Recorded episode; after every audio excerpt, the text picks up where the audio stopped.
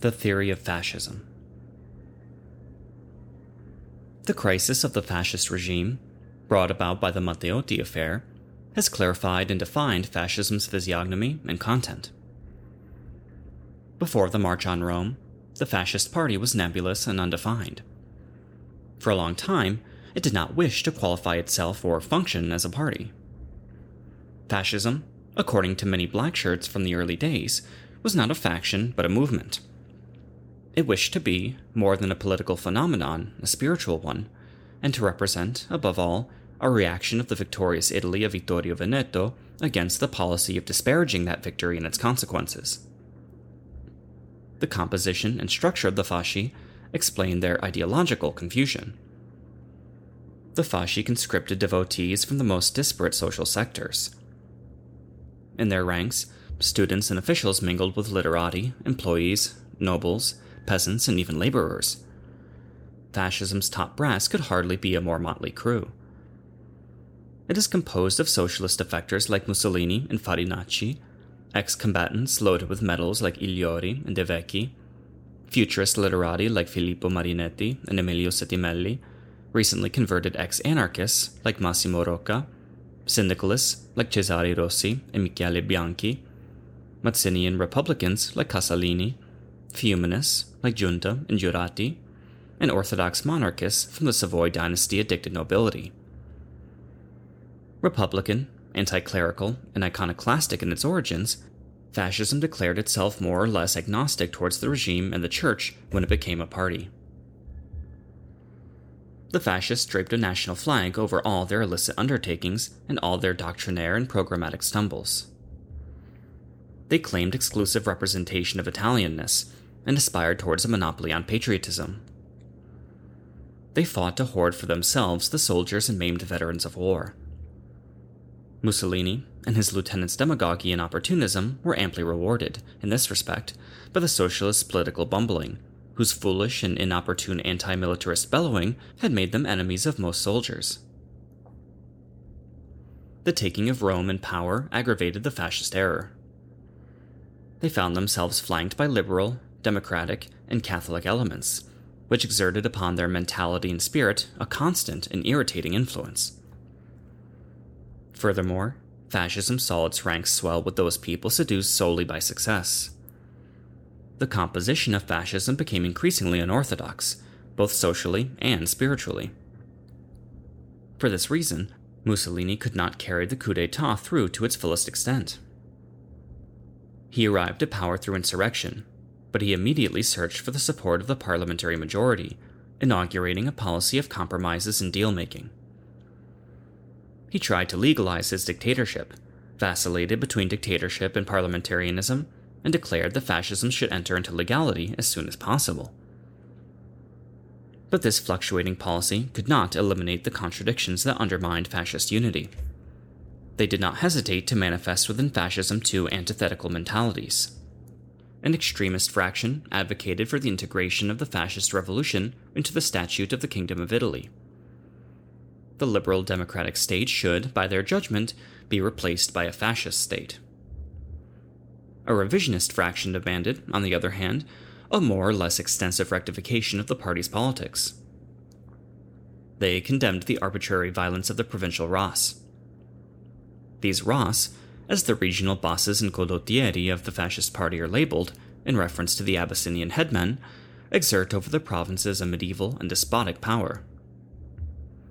Revisionist fascists rebelled against racism in the Squadre d'Azione, the militias dedicated to combating worker militancy.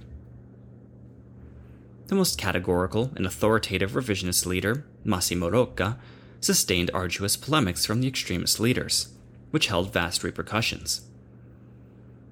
He wished to define and set, between the two lines, fascism's function and ideology. Until then, fascism had been pure action, but began to feel the need for theory as well. Curzio Suckert assigned to fascism a Catholic, medieval, anti liberal, and anti Renaissance spirit. The spirit of the Renaissance, of Protestantism, and liberalism was labeled as adulterating and nihilist, spiritually contrary to Italy's essence. These fascists failed to notice that, since their earliest outings, they had designated themselves above all as proponents of the idea of the nation, an idea of clear Renaissance origins. The fact seemed not to hinder them particularly. Mario Pantaleone and Michele Bianchi spoke, on the one hand, of the projected fascist state as a syndical one, while the revisionists, on the other hand, appeared tinged with a vague liberalism. Massimo theses provoked the outrage of all the extremists, until the fascist sect officially excommunicated him as a dangerous heretic. Mussolini did not get involved in these debates. Missing from the polemic, he occupied a centrist position in absentia and was careful to not compromise himself with too precise an answer when grilled on the matter. Quote, After all, what does the theoretical content of a party matter? What gives it strength in life is its tonality, its will, the spirit of those who constitute it. It was once the work of defining fascism had arrived at this point that Matteotti was suddenly assassinated.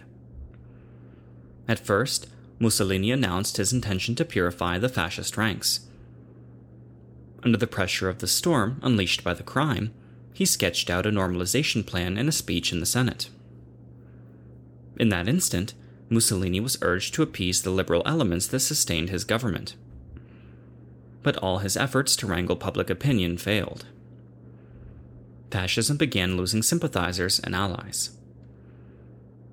The defections of the liberal and democratic elements that had flanked and supported fascism in the beginning for fear of the socialist revolution gradually isolated Mussolini's government from all non fascist opinion. This isolation pushed fascism to a more belligerent position by the day. An extremist mentality prevailed within the party. Mussolini still tended, at times, to use a conciliatory language in the hopes of breaking or mitigating the combative spirit of the opposition. But in reality, fascism returned to its warlike strategy. In the following National Assembly, it was the extremist tendency that dominated the Fascist Party, with Farinacci serving as its archetypical condottiere. The revisionists, led by Bottai, capitulated all along the line. Then, Mussolini named a commission for the reform of the Italian statute. In the fascist press, there reappeared the thesis that the demo liberal state had to make way for the fascist unitary state. This state of mind in the Fascist Party saw its most emphatic and aggressive manifestation in the rejection of Deputy Giunta's resignation from his position as Vice President of the Chamber of Deputies. Junta resigned once the king's procurator sued for authorization to process him as responsible for the aggression against the dissident fascist Cesare Farol, while the majority of fascists wished to protect him with a thunderous and explicit declaration of solidarity. Such an attitude could not be maintained though the fascist majority, compelled by a flurry of protests, reluctantly rescinded their support in a later vote. Mussolini needed to muster his full authority to force the fascist deputies' retreat. He failed, however, to stop Michele Bianchi and Farinacci from declaring their discontent at this opportunistic maneuver, a maneuver based on considerations over parliamentary tactics. Superfascism, ultrafascism, whatever we wish to call it, it contains more than just one aspect. It runs from the racist and squadrista fascism of Farinacci to the integralist fascism of Michele Bianchi and Curzio Suckert. Farinacci embodies the spirit of the squadrista blackshirts, who, after their gruesome training in the punitive raids against the unions and socialist cooperatives, marched on Rome and ushered in the fascist dictatorship. Farinacci is a tempestuous and fiery man a man not interested in theory but in action, the most genuine type of fascist Ras. He has in the palm of his hand the whole province of Cremona, where he directs the new Cremona newspaper that habitually threatens opposition groups and politicians with a second fascist wave.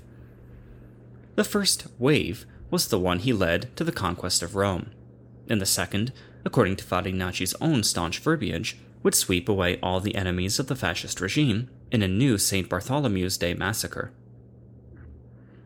A former rail worker and socialist, Farinacci has the mind of an organizer and condottiere.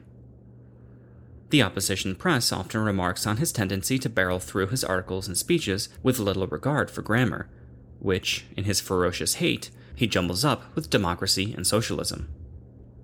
He wants to be, in every instant, a true black shirt. More intellectual, if no less apocalyptic, than Farinacci are the fascists of Rome's deliriously imperialist L'Impero newspaper, directed by two initially futurist writers, Mario Carli and Emilio Settimelli, who invite fascism to definitively liquidate the parliamentarian regime. Fascist Italy, armed with the magistrates fascists, has, according to L'Impero, a lofty mission in the present chapter in world history. The newspaper also praises the second fascist wave. Michele Bianchi and Curzio Suckert are the theorists of integral fascism.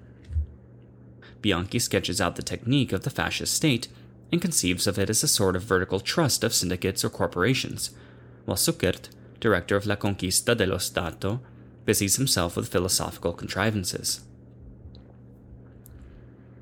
There coexists with this tendency a moderate, conservative faction which rejects neither liberalism nor the Renaissance, and which works for the normalization of fascism and strives to put the Mussolini government on track within bureaucratic legality. They form the nucleus of the moderate tendency of the former nationalists of l'Idea Nazionale, absorbed by fascism immediately following the coup d'etat. The ideology of these nationalists is more or less the same as the old liberal right.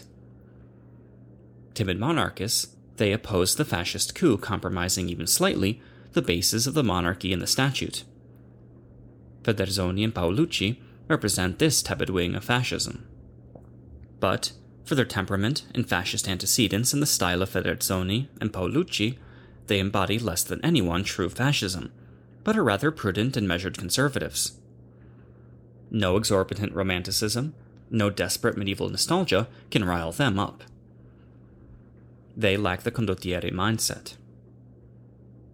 Farinacci, on the other hand, is an authentic exemplar of fascism. He is the man of the cudgel, provincial, fanatical, catastrophic, and belligerent, in whom fascism is not a concept, not a theory, but a mere passion, an impulse, a cry, an alala.